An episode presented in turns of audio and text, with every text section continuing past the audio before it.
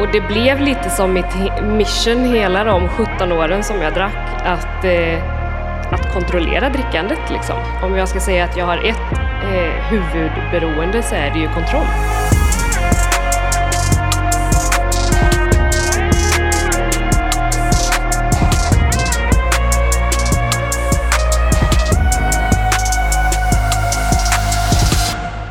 Mitt namn är Nemo Hedén och ni har kommit till En beroendepodd. En podcast som jag gör ihop med The House Rehab. Och I den här podden försöker vi att sprida kunskap om beroende och medberoende.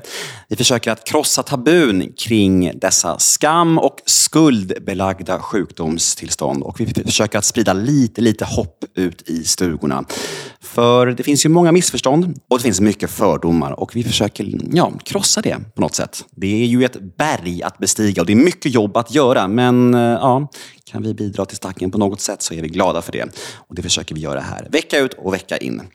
Ibland har jag med mig Felix och Robert från The House Rehab här och då kör vi lite temasamtal. Och ibland sitter jag här själv med en gäst. Och idag så är det det sistnämnda. När jag har fått besök av en eh, kvinna som jag träffade för första gången för eh, lite mer än sju år sedan. Hon var faktiskt på behandlingshemmet som jag var klient på och eh, pratade och drog sin life story. Och ehm, ja, sådana grejer minns man ju. Det etsar sig ju fast för att eh, det var en sån extrem månad att vara på rehab sådär. Så att eh, det minnet kommer jag alltid att ta med mig. Och hon har gjort en resa både inom eh, beroendetillfrisknande och medberoendetillfrisknande. Så med andra ord finns det mycket, mycket att prata om idag. Vi säger varmt välkommen till Johanna Örjesson. Tack så mycket. Hej! Öjersson är det dock. Vill du ta om det där, eller? Nej, det behövs Ja, inte. det är kul. Det kan, det, det kan, ni, kan, ni kan bjuda på det. Och jag, Många säger fel där, men jag tänkte jag korrigerar. det är okej. Jag, jag, jag, jag får skämmas lite, men det är helt okej. Nej, det behöver du inte göra. Nej. Men oftast får jag så mycket komplimanger för att jag sätter introna så bra. Så det kan vara bra för mig att komma ner på jorden lite. Ja, varsågod. Ja. Tack, tack, tack. Eh, Nej, hur men mår tack du? så hemskt mycket för att jag får vara här. Ja, men det är vårt nöje att ha dig här. Ja, Eh, hur mår du? Jag mår bra. Mm. Eh, alltid lite stressad på morgonen, så det... Nu har jag landat lite känner jag. Mm. det här med stressen, ja, det vill inte riktigt släppa. Jag har säkert något slags beroende av det också, någon adrenalinkick där som behövs på morgonen. Men ehm, Mm. det brukar gå bra. Hur eh, länge har du varit eh, fri från alkoholen? Eh, elva år blev det i somras. Grattis. Ja, tack. Mm. Det är helt sjukt faktiskt. Ja, det är lång tid. ja. Och, eh, jag tänkte att vi skulle prata lite om din resa idag. Hur känner du inför att prata om det så här offentligt? Har du gjort det förr i något sammanhang? Eller? Det har jag. Och, och jag... Jag vet inte om det var ett aktivt beslut jag tog tidigt, men... Eh, alltså jag har alltid varit väldigt öppen med min resa och min, att min alkoholism. Liksom. Sen jag alltså, förstod att jag var alkoholist, vilket jag gjorde när jag började tillfriskna. Eh, så... ehm, så jag, alltså jag tänker, varför dölja något som man kan hjälpa någon med? Jag har fått väldigt bra respons på det, folk som hör av sig och undrat hur jag har gjort för att vara nykter och liksom kan hjälpa folk på det sättet, tänker jag. Mm. Ja, men precis. Det, det blir också enklare för en själv, tänker jag, om man förmår sig själv att vara öppen och ärlig med det. Det blir som att man stänger vissa bakdörrar. Ja, men det är en sån stor del av mig idag. Jag är liksom, på arbetsintervjuer och allting så pratar jag om att jag är nykter alkoholist. Alla blir liksom typ imponerade. Jag har aldrig mött någon som är så här, ah, så du är en sån som har ett sånt förflutet. Liksom. Jag har aldrig mött det, utan folk är väldigt så här, ah men wow, stort. Gud vad fint om vi är på väg åt det hållet, tänker jag. För att eh, just i Sverige så har ju det varit lite efter, vet jag. För att om man jämför synen på en tillfrisknad alkoholist eller narkoman eh, i USA kontra i Sverige så har det varit mycket skillnad faktiskt. Alltså, är du i USA till exempel och du har på ditt CV att du är en addict recovery så är det ofta så här Shit, det där är bra. Man kan lita på honom. Han är punktlig och sköter sig och så där. Medan i Sverige har det varit lite mer så här, mm, väckt lite mer så här, okej, jaha, det här. Men du vittnar om att det ändå är på väg åt rätt håll här och det är ju hoppfullt. Alltså det är verkligen min erfarenhet och jag tror att det är för att Alltså varför vi ligger så mycket bakom i Sverige är för att ja, men vi är ju inte lika öppna med det. Nej. Vi behöver bli mer öppna med det. Och vi behöver liksom, för att alla som är i tillfrisknande, det är en väldigt stor del av våra liv. Så varför dölja det? För någon egentligen. Mm, verkligen. Jag vet folk som dejtar som inte vill berätta varför de inte dricker på första dejten. Liksom. Varför inte då? Varför vill man inte visa vem, vem man är? Liksom? Nej men precis, varför ska man vänta med en sån grej som ändå kommer bli så pass betydelsefull i relationen ändå? Ja, exakt. Och, och det är ju som du säger, ju fler som vågar prata om det och vara öppna om det, desto mer kommer ju det här dämpas om att det skulle vara någonting som folk reagerar på. Ja. Som något konstigt eller fel eller, eller liksom, som folk skulle ja, men, rikta misstankar mot i en arbetsintervjusituation eller vad det nu Ja. är. Eh, Så jag blir glad att du är så öppen med det och eh, att du har mötts av så mycket positivt om Mm. det. För att jag har hört både, både och där. Men eh, ja, det är hoppfullt att det går åt rätt håll i alla fall. För samhället i stort. Mm. Men du, Nog med the cold talk, nog, nog med chitchattet. Nu ska Ja. vi dra oss tillbaka till din eh, histories begynnelse. Mm. Vart tar vi oss någonstans? Ja, alltså jag är, eh, jag är uppvuxen i Borås. Eh, 40 år är jag nu. Jag blev nykter när jag var 29. Eh, men eh, växte upp i Borås, mamma, pappa, två systrar, en äldre och en yngre. Eh, alltså... Om man, alltså egentligen en ganska normal familj, ganska, om man nu ska säga normal, men lite dysfunktionalitet, en mamma alltså med ett, eh, hon hade, alltså faktiskt hade, hon är mycket bättre nu, ett eh, hemskt temperament. Eh, och kunde bli liksom explodera från ingenstans och sådär. Och det där var jag, alltså jag, jag var väldigt rädd för henne. Eh, och, och lärde mig snabbt att eh, att inte synas, inte, inte liksom göra någonting som skulle förarga henne eh, och bara försöka vara så lugn som möjligt. Vilket jag fick ganska mycket cred för. Att jag liksom var tyst och snäll och lugn och, och sådär. Det finns ett uttryck för det. Är det, är det tapetblomma? Eller vad heter det? Ja, men precis. Ja, det heter det va? Ja. Hon bara smälter in liksom. Ja, och för min stora syster då, hon var ju Eh, ja, men motsatsen. Hon fick alltid mycket skäll och hon fick liksom alltid mycket skit för att hon, hon eh, ställde till. Liksom. Hon var överallt och ingenstans och, eh, och sådär. Ehm, och det här, nu pratar jag ju verkligen rikt, alltså, barndom. När jag föddes så tyckte mamma att liksom, ja, men det här är ett så lugnt barn. Så hon tog mig till läkaren för att det var så här, jag tror hon har någon hjärnskada för hon är jättelugn den här ungen. Liksom. Skönt, Eh. det är så här tvärtom mot hur folk gör idag. Idag är det bara så här, du måste ha diagnos, du ska ha diagnos. Ja. Då var det så här, mitt barn är för lugnt. ja, exakt. För då jämförde hon med min stora syster då, Ja. som, som var ett yrväder. Och de, de var liksom så här, nej men barn är olika. Eh, men, eh, men så jag var väldigt lugn och, och väldigt så här, ja men lugn bara liksom.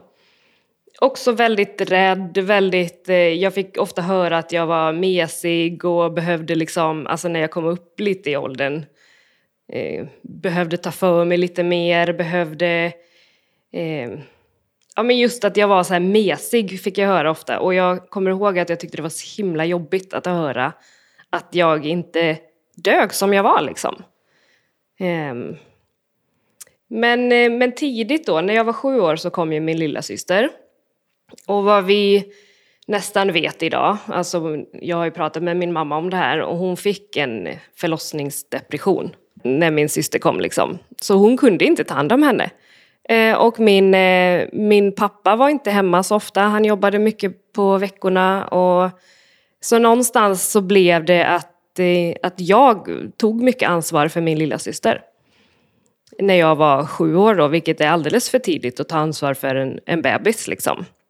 Så jag tror någonstans att det var där som mitt medberoende började, att jag liksom tog på mig alldeles för mycket ansvar.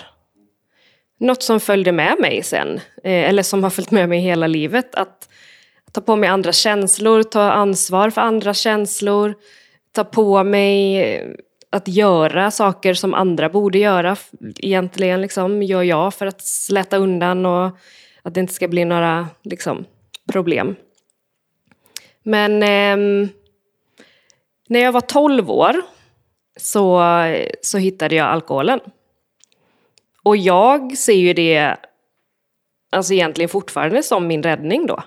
För då tyckte jag att livet var ganska jobbigt och jag tyckte att, eh, jag kommer ihåg att jag mådde sämre och sämre och det blev, ja, men det, jag, jag mådde mycket dåligt liksom. Vi var ofta hos läkaren för jag hade problem med magen och, och, och sådär.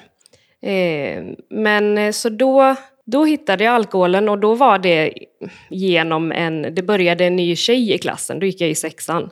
Kom det en ny tjej från, hon kom från landet någonstans. Båda hennes föräldrar var alkoholister.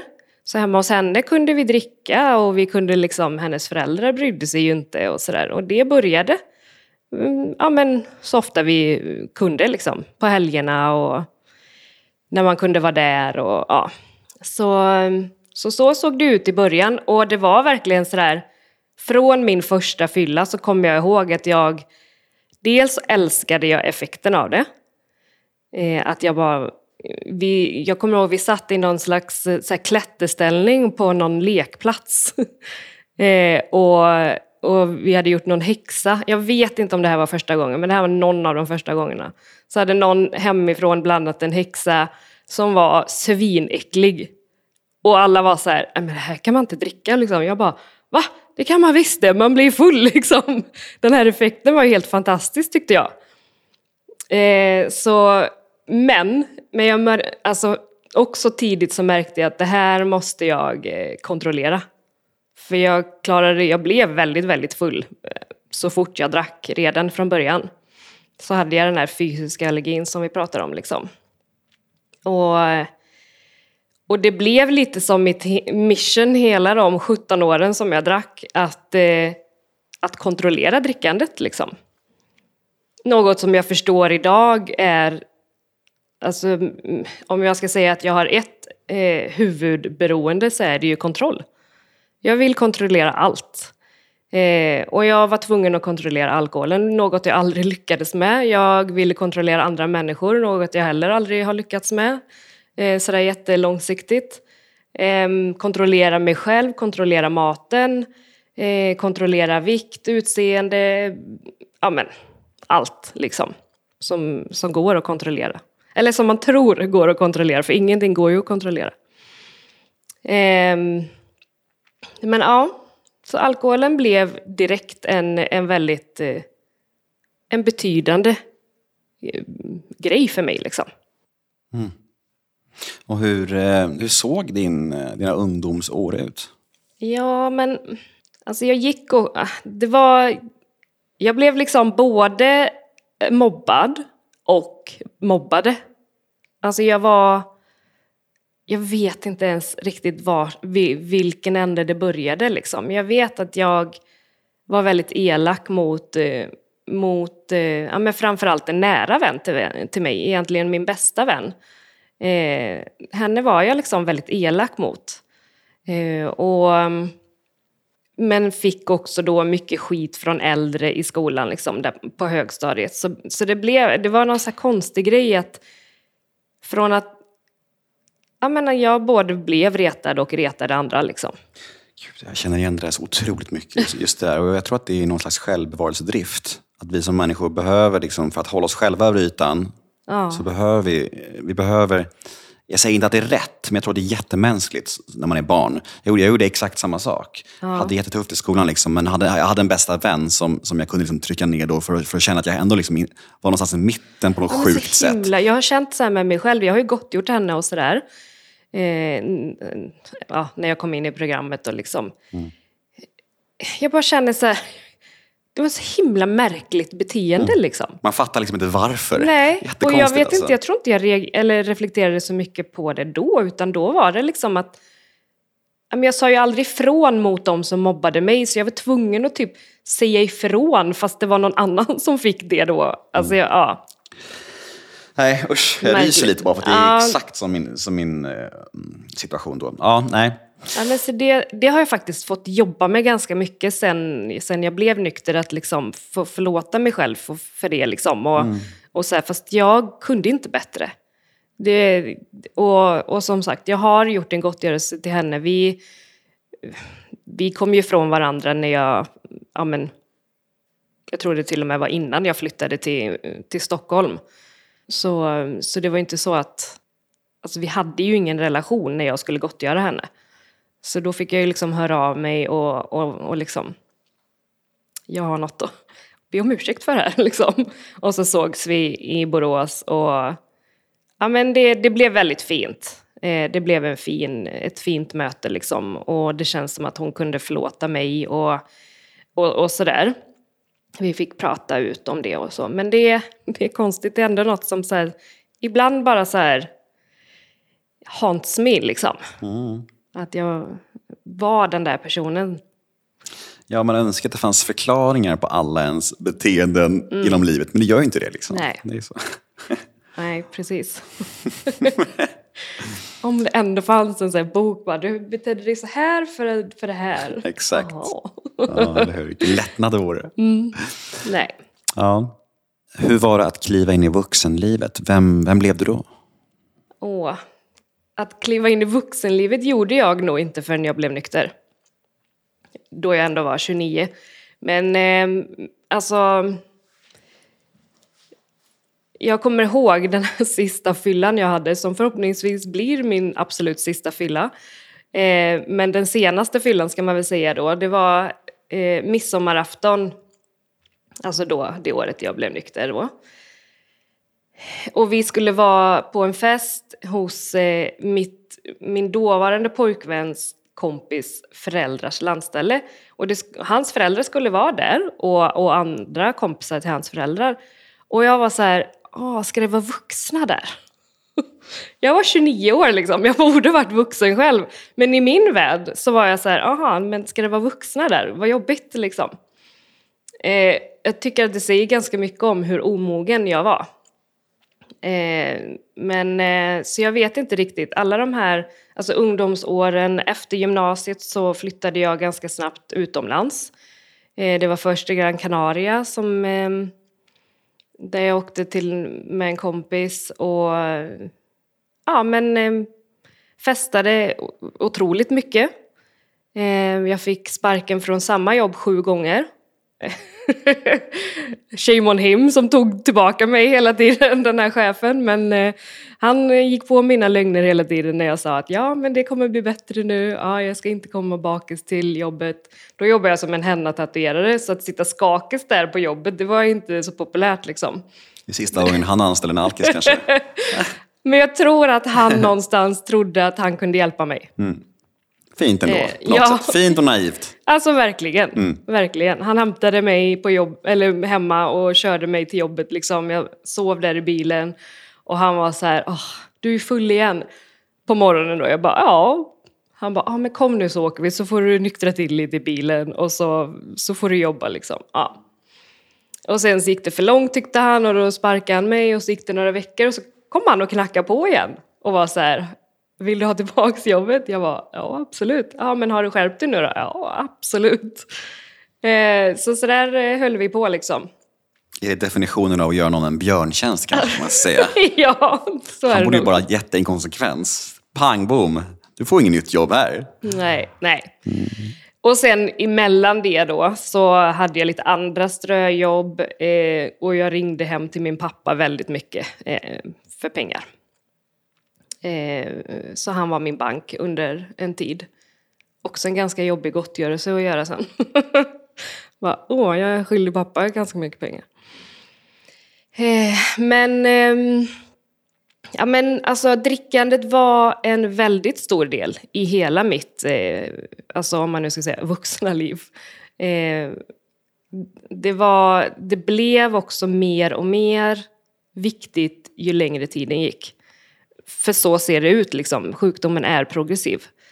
Eh, så jag... Eh, Alltså till slut så var det ju, det spelade ju ingen roll vad jag skulle göra. Om inte alkohol var inblandat så ville jag inte vara med. Jag ville inte göra någonting om inte jag fick dricka. Eh, och det visade sig på jobb och sådär. Jag var väldigt ofta bakis eller kom till jobbet eh, alltså, i stort sett fortfarande full. Liksom. Jobbade i butik på Åhléns. Där hade jag också en chef. Jag har haft väldigt jag har haft några manliga chefer i mitt liv som har försökt att så här, rädda mig lite. Tre stycken har jag haft. Eh, men, och han, den chefen, han, eh, han sa till mig flera gånger liksom, jag ser att du inte mår bra. Jag vill att du ska veta att du kan komma till mig om du... Och, och jag, nej, jag mår bra. Inga problem, jag mår bra liksom. Eh, han var också den första som jag gick till när jag eh, hade bestämt mig för att jag behöver bli nykter. Liksom. Det var ju då över midsommar, en helg, och på måndagen gick jag till jobbet som vanligt. För jag tänkte, det här klarar jag. Jag ska bara bli nykter liksom. Det här är inga problem. Eh, och bröt ihop totalt på jobbet. Och jag bara så här, jag hade ju legat hemma och gråtit i flera dagar. Men ryckte upp mig där på måndagen och tänkte att men det här går bra nu. Jag har bestämt mig liksom. Trodde jag var det enda jag behövde göra. Men så jag bröt ihop där på måndagen, eh, fick gå in till han på kontoret och, och berättade precis hur det var liksom. Eh, och han sa liksom att du får ta hur lång tid du vill på att komma över det här, på att bli, må bra igen liksom. Eh, nu går du hem och så får du liksom gå till läkaren och få ett, eh, ja, ett, eh, vad heter det? Sjukintyg. Ja, exakt. Mm. Vilket jag gjorde några dagar senare och blev sjukskriven totalt i fyra månader. Hur såg det ut runt omkring dig? Jag tänker med anhöriga, vänner, dina föräldrar. Hade folk börjat säga ifrån, förutom dina chefer som hade blivit oroliga? Fanns det liksom tendenser runt omkring eller var du en klassisk alkis som döljde det och skötte det snyggt utåt? Alltså de som var med mig när jag var full, de reagerade ju. Alltså, och jag bytte ju också ofta liksom eh, umgängeskrets eh, för folk var liksom så här, nej men du, vi kan inte umgås med dig, vi, det, du, är, du är kaos på fyllan liksom. Och jag var alltid den som drack, eh, jag, jag hade blackouts, alltså långa, långa, många timmar liksom.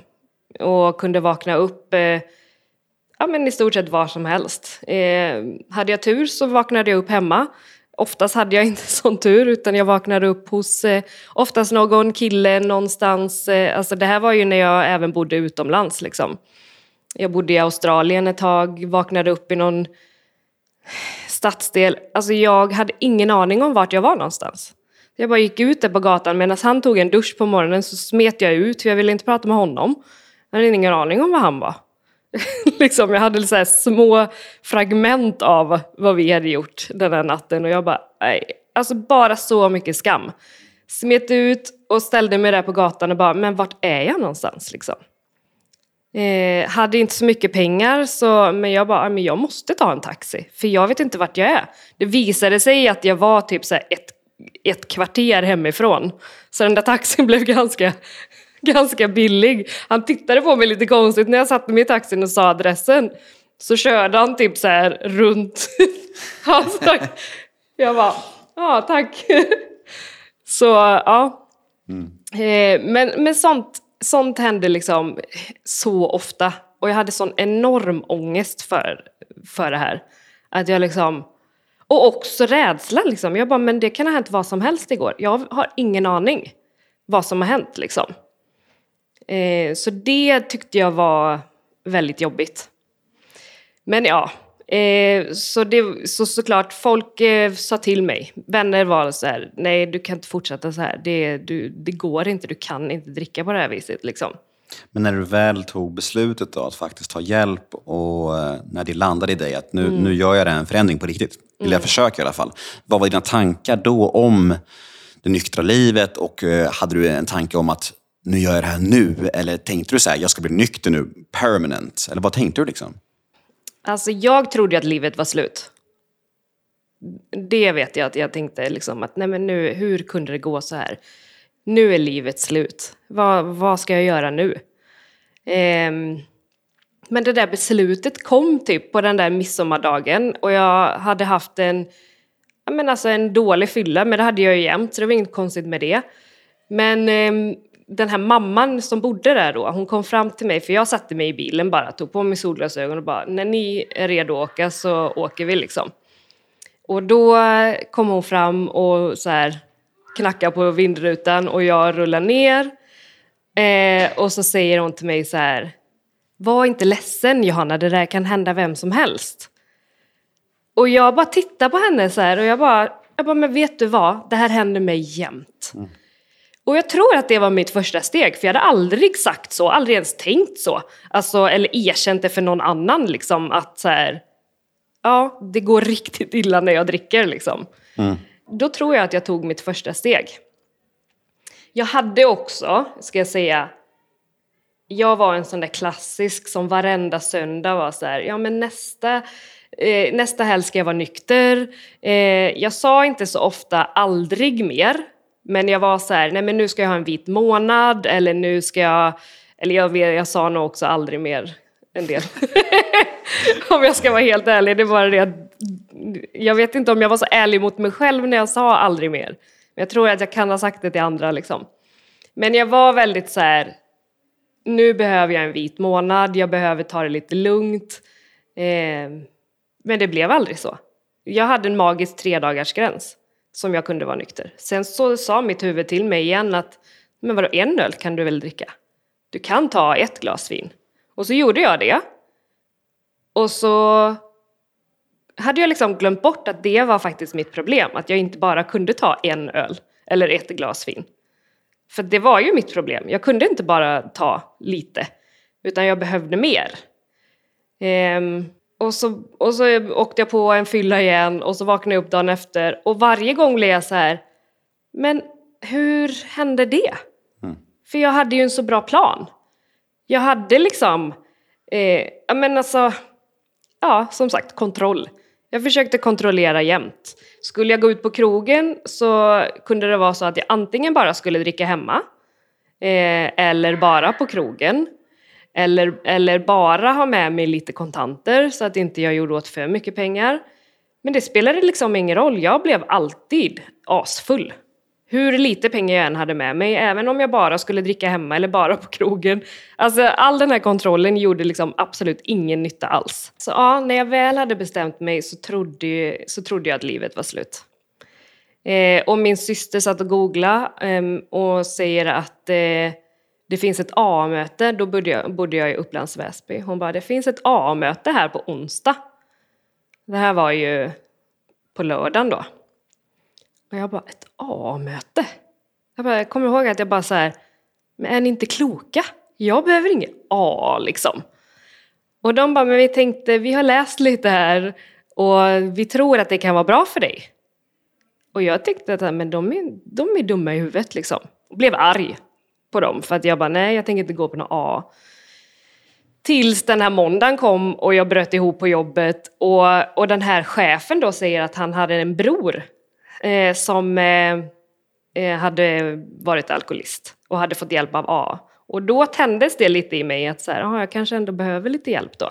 Så på onsdagen gick jag på det där mötet med en kompis. Och kommer verkligen ihåg hur jag kände. Alltså att det var så här, men här sitter ett gäng gubbar. Och de pratar precis om hur jag har känt, hur jag har druckit, hur jag har mått. Alltså det var som, jag bara, men det här är helt sjukt. Jag kanske är alkoholist liksom. Dagen efter gick jag på ett till möte och presenterade mig som alkoholist för första gången och bröt ihop totalt. För nu tänkte jag, alltså nu är livet slut. Hur kunde det komma till det här liksom? På fredagen gick jag igen på ett möte inne i stan, då hade jag fått tips. För på det andra mötet jag var på så satt det en tjej som tog fyra månader nykter. Och jag kommer ihåg att jag bara, men hur är det ens möjligt? Hur har hon gjort? Så jag pratade med henne efter mötet och var så här, men vad har du gjort? För att kunna vara nykter i fyra månader liksom. Jag klarade några dagar bara. Och hon, hon bara, ja, men jag har tagit en sponsor, jag går mycket på det här mötet som är inne i stan, YPA hette det. Och jag bara okej, okay. så, så jag åkte in dit på fredagen, fick en sponsor och började jobba i stegen liksom. Mm. Och och efter det så vände typ allting. Hur snabbt gick det skulle du säga innan du började känna att det vände inom dig? åh, hur snabbt gick det? Ja, men alltså, den här mentala besattheten, att jag ville dricka, den försvann. På, alltså på den, under den veckan. Som jag från lördagen erkände för den här mamman att ja, men det här händer mig varje gång. Till att på fredagen ha fått en sponsor och börjat jobba i stegen. Någonstans där så... Alltså jag har knappt haft alkoholsug efter den veckan liksom. Och det är ju ett rent mirakel. Jag klarade liksom inte mer än tre dagar innan. Eh, sen har jag absolut haft eh, alltså liksom flyktbeteendet i mig sitter fortfarande ganska starkt kvar.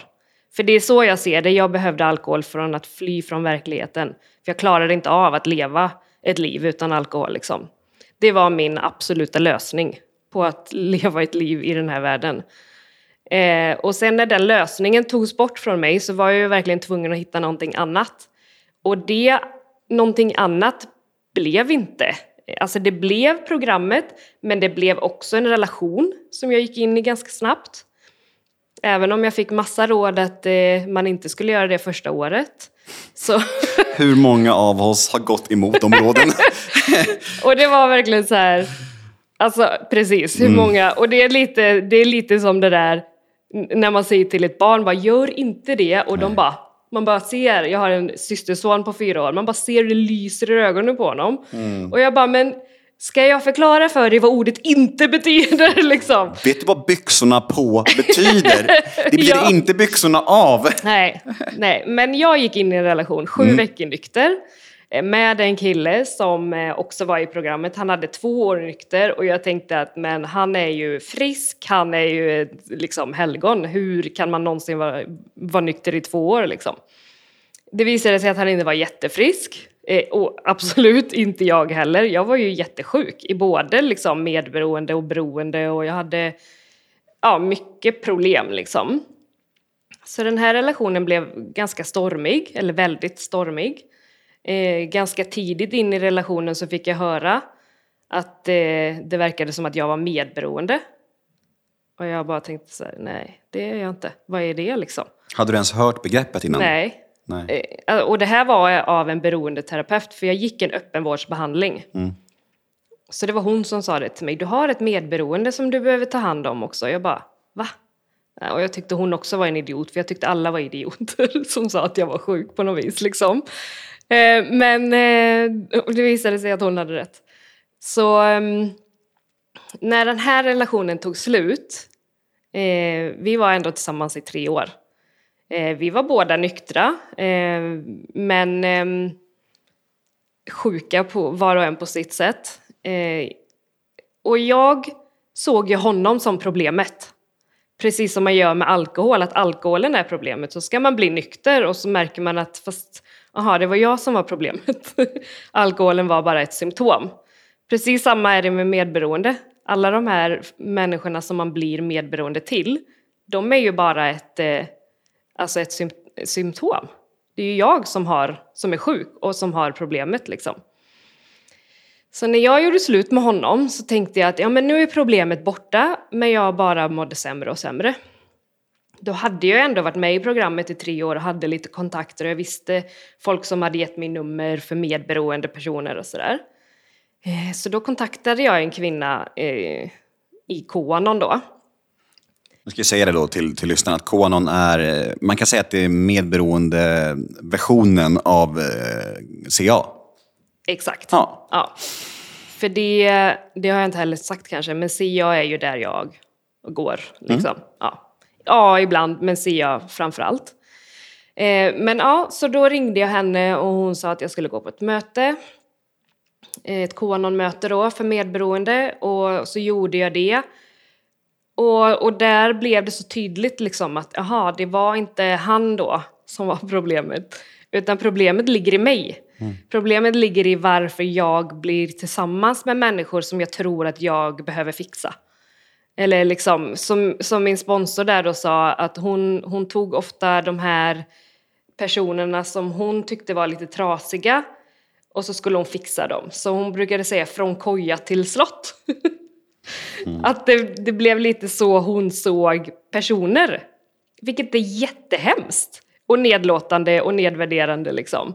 Eh, och, och så där har jag också alltid varit eh, med relationer. Jag har alltid dragits till de här små stackarna som liksom, ja men narkomaner som har varit värre än vad jag var. Och, eller, eh, eller alkoholister som var värre än vad jag var. Och så trodde jag att men det här ska jag, han kan jag fixa liksom.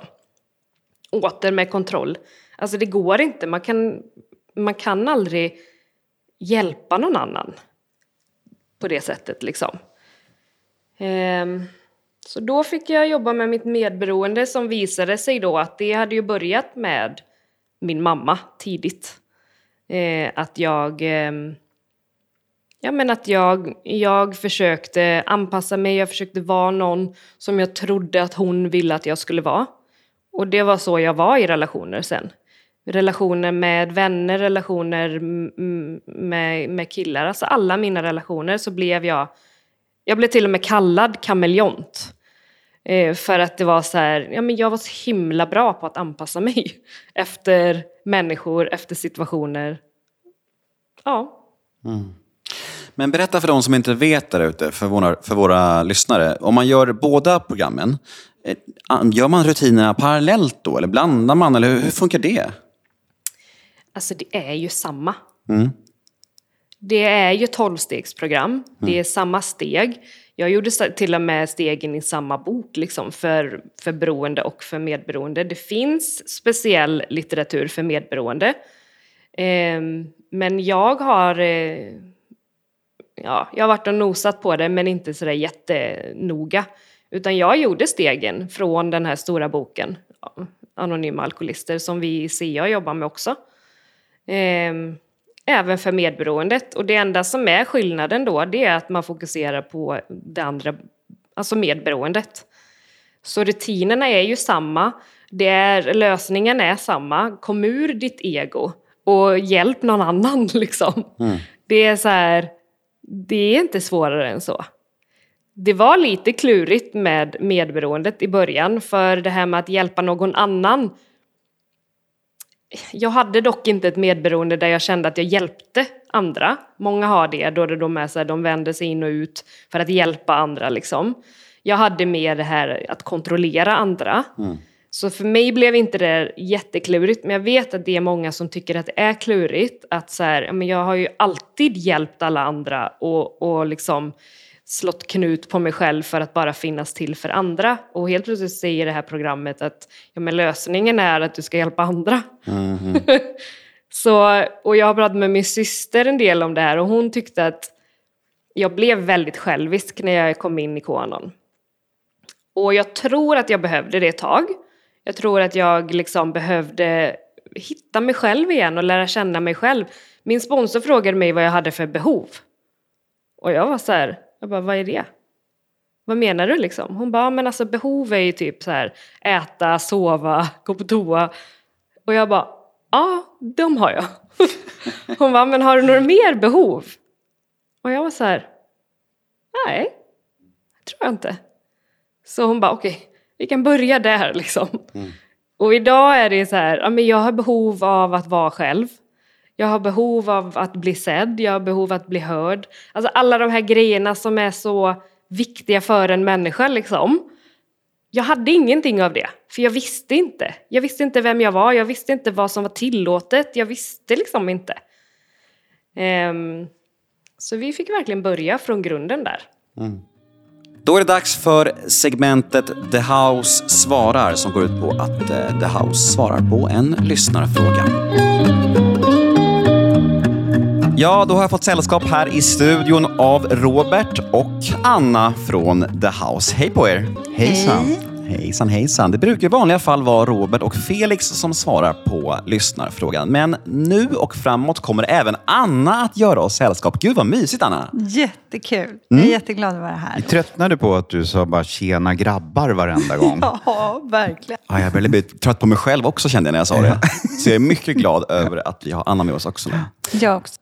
Men Felix kommer tillbaka snart igen, så vi kommer blanda lite helt enkelt. Mm. Och mm. även Sandra kommer göra inhopp och svara på frågor. Mm. Bra med blandning. Är ni redo att hugga tag i en lyssnarfråga? Vi är redo. Absolut. Då kör vi. Frågan lyder så här. Är det verkligen så svart eller vitt som att vissa har beroendesjukdomen och andra inte har den? Finns det ingen nyans där? Det måste väl ändå vara så att den är starkare hos vissa än hos andra? Eh, jag skulle säga så här, att har du beroendesjukdomen, då har du den. Eh, sen kan du vara högkonsument eller befinna dig i en risksituation. Men har du beroendesjukdomen så har den liksom inga grader på det sättet. Eh, Nej, men vi har ju faktiskt pratat, eller vi har berört den här frågan flera gånger. ehm, och, och där vi har pratat om ärftlighet till exempel. Att man en, faktiskt har konstaterat att det finns en genetisk eh, risk att den här sjukdomen överförs, att jag ärver sjukdomen. Och har jag gjort det, då har jag ju beroendesjukdomen. Jag kan ärva den både eh, av det sociala arvet och, och det genetiskt överförbara arvet. Eh, men sen kan man ju faktiskt också dricka eller knarka sig till den här sjukdomen. Att jag faktiskt inte har haft sjukdomen från början. Ja. Men sista delen av frågan lyder ju så här. Det måste väl ändå vara så att den är starkare hos vissa än hos andra? Är det något som ni har upplevt som terapeuter? Att hos vissa klienter så känns den, ja, det här är ju nästan ohanterbart på något sätt. Ah, Inte på det sättet. Jag skulle väl snarare säga att, att, att eh, man stöter på olika typer av klienter. Jag själv kunde konstatera när jag väl hade tillfrisknat att nej, men jag har haft den här sjukdomen från långt innan jag började dricka. Eh, de här beteendena har funnits med från, från dag ett egentligen. Ett utåtagerande, ett kicksökande eh, och, och en tendens att liksom ta saker för långt eh, och för mycket. Och så behöver det ju inte vara, som sagt, utan jag kan ju faktiskt, eh, som jag sa, då, dricka eller knarka mig till den här sjukdomen och, och kanske faktiskt inte haft med mig den från början. Så då är, blir det ju lite olika grader, om man ska uttrycka det så. Ja, här beror det ju också på både vad du kommer med för bagage och hur du har, ja, vad du har för genetisk uppsättning i övrigt. Alltså hur pass destruktivt eller hur pass utåtagerad eller galen du blir har ju också med allt annat att göra. Inte bara med det kliniska beroendet. Så man skulle kunna säga så att ju mer bagage man har och ju mer genetik det är med i bilden, desto svårare kan det kanske vara att tillfriskna också. Eller hänger det ihop tror ni? Ja, men sen kan man ju ha, sen kan man ju ha eh, gått olika långt i beroendesjukdomen. Eh, här finns det ju grader naturligtvis, hur långt jag har, har eh, kommit i mitt missbruk. Eh, Hur mycket jag har använt och vad jag har använt och hur Och hur länge för den och hur länge och hur ofta. Och om man vill komma i kontakt med er på The House Rehab, vart vänder man sig då? Då kan man mejla till Sandra at thehouserehab.com eller till Alicia at thehouserehab.com. och så kan man hitta vårt telefonnummer på hemsidan. Toppen. Tack. Tack! Mm, tack eh, The House och tack du som ställde din kloka lyssnarfråga. Jag hoppas du är nöjd med ditt svar. Jag sitter här med Johanna Öjesson. Ja. Där satt den. Och vi har fått ta del av eh, en del av din historia. Och eh, inledningsvis så pratade vi lite om att du har varit nykter nu i drygt 11 år, va? Mm. Och du har gjort programmet i både CA och i Konon. Ja. Alltså både beroende och medberoende. Hur ser det ut idag för dig? Eh, hur applicerar du programmet på ditt vardagliga liv och hur gör du för att inte falla in i det här som du ser att du har haft en tendens till tidigare? Det här med relationer och gamla beteenden och så. Vi snackade lite om det innan mikrofonerna gick på här, men jag tänker att vi kan eh, prata lite om det nu också. Alltså just relationer har jag lagt lite på hyllan. Eh, jag, jag vet inte, jag har haft några relationer i nykterheten och mm, ingen av dem har hållit liksom. Eh, så just nu så, så känner jag nog, jag har varit singel i över tre år nu, men jag känner att det, det har blivit en... Eh, ah, det får bli när det blir. Jag får lita på att Gud ger mig någon man när jag behöver det liksom. Eller när han ser att jag är redo och den här mannen är redo. Så tror jag nog absolut att det kan finnas någon där ute för mig men jag försöker att inte stressa så mycket kring det. men ja, vi får se vad som, vad som ligger i framtiden. Men just relationsbiten är ju någonting som många vittnar om är det allra svåraste. Även för folk mm. med 10, 15, 20 år tillfrisknande. Att just den biten blir liksom inte bättre hur mycket man än jobbar med sig själv. Och jag har bara sju år i programmet, men jag kan ju känna samma sak själv. Att i så många andra aspekter i livet blir allt bättre. Man går framåt. Men just när det kommer till relationer så är det som att det liksom bara står still och man känner sig helt så här lite uppgiven. Att man nästan förlikat sig med att jag kanske är better off alone. Liksom. ja, mm. ja och, och det där är ju, alltså så här, jag tror att eh, jag tror ju att det kommer från barndomen, hur vi är i relationer. Och jag tror också, eller så som jag har ver verkligen märkt med mig, att när jag går in i en relation så gör jag det gärna, alltså så här 110 procent huvudstupa in och bara liksom så blir det hela min värld. Och, och det är det jag har märkt, det är det, så kan det inte bli. Alltså jag måste, man brukar säga i programmet, det man sätter före programmet kommer man förlora. Och så har det ju blivit för mig. Jag har sett alla mina relationer före programmet. Mer eller mindre.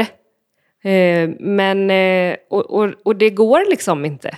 Jag måste fortsätta ta hand om mig, fortsätta ta hand om min nykterhet, fortsätta göra mitt, ha mina intressen. Inte så att det blir liksom det här Åh, nu är det jag och han och vi ska aldrig vara ifrån varandra och vi, det är jag och han för evigt när man har varit ihop i två veckor. Och så bara, eh, oj, det höll i tre månader liksom. Sen var det inte så roligt längre. Nej, och det är ju det är väl säkert därför vi beroende människor är så pass sköra och känsliga inför det här. Där, därför att liksom sex och relationer innebär så mycket dopamin, påslag och allt sånt där. Ja. Och just det som vi inte ska pyssla med tänkte jag säga. Nej. Det gör oss dumma i huvudet och det gör att vi ja. skiter i det som är viktigt för oss på något ja. sätt. Ja, men man glömmer bort allt annat som är bra. Mm. Som man vet är så här, för det här är bra för mig, det är bra att jag går på möten. Så bara, nej, jag mår ju så bra nu liksom. Jag är fan, jag har en ny tjej. Jag har en ny kille. Det är ju, det är, fan, det är jättehärligt. Jag mår ja. ju jättebra när jag ligger och har sex med den här människan. Det är mycket det är möten liksom. Ja. Jättekonstigt. Sen ska jag också nämna att för två år sedan så började jag bibelskola. Eh, och blev kristen också och mm. fördjupade min tro ännu mer. Eh, och så, så sen dess har det också blivit så här ja, men inte lika attraktivt med att ha någon sån här lös eh, relation liksom, eller så här. Så mm.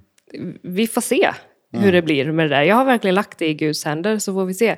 Ibland kan jag bli jättefrustrerad. Jag bara, men hallå Gud, jag blir inte yngre här. Vad är, vad är din plan egentligen? Mm. men eh, ja, så vi får se. Ja, men eh, tilliten finns ändå i grunden. Ja, ja men det gör den. Mm. Du, eh, vad fint det var att du kom förbi. Ja, men tack. Jag tycker det blev jättehärligt att samtala med dig. Och eh, om ni vill eh, komma i kontakt med Johanna så finns hon på Instagram kanske? Jajamän. Och om ni blir attraherade av hennes eh, historia och kanske vill ha hjälp av henne så kan ni säkert sträcka ut en hand och så kommer Johanna ta med er på ett möte. Ja, det, absolut. det betvivlar jag inte. Nej. Vad heter du på Instagram? Alltså jag heter Love Always Remains. Mm. Mm. Bra, för det finns, säkert, det finns säkert många tjejer där ute som, som behöver hjälp, tänker jag. Ja, jag heter Nemo Hedén på Instagram och poddens Instagram är kort och gott en beroendepodd. Och vi tackar Johanna för hennes fina life story och för hennes tid. Och så hörs vi igen nästa onsdag helt enkelt. Puss på er och tack igen Johanna. Tack. Hej då!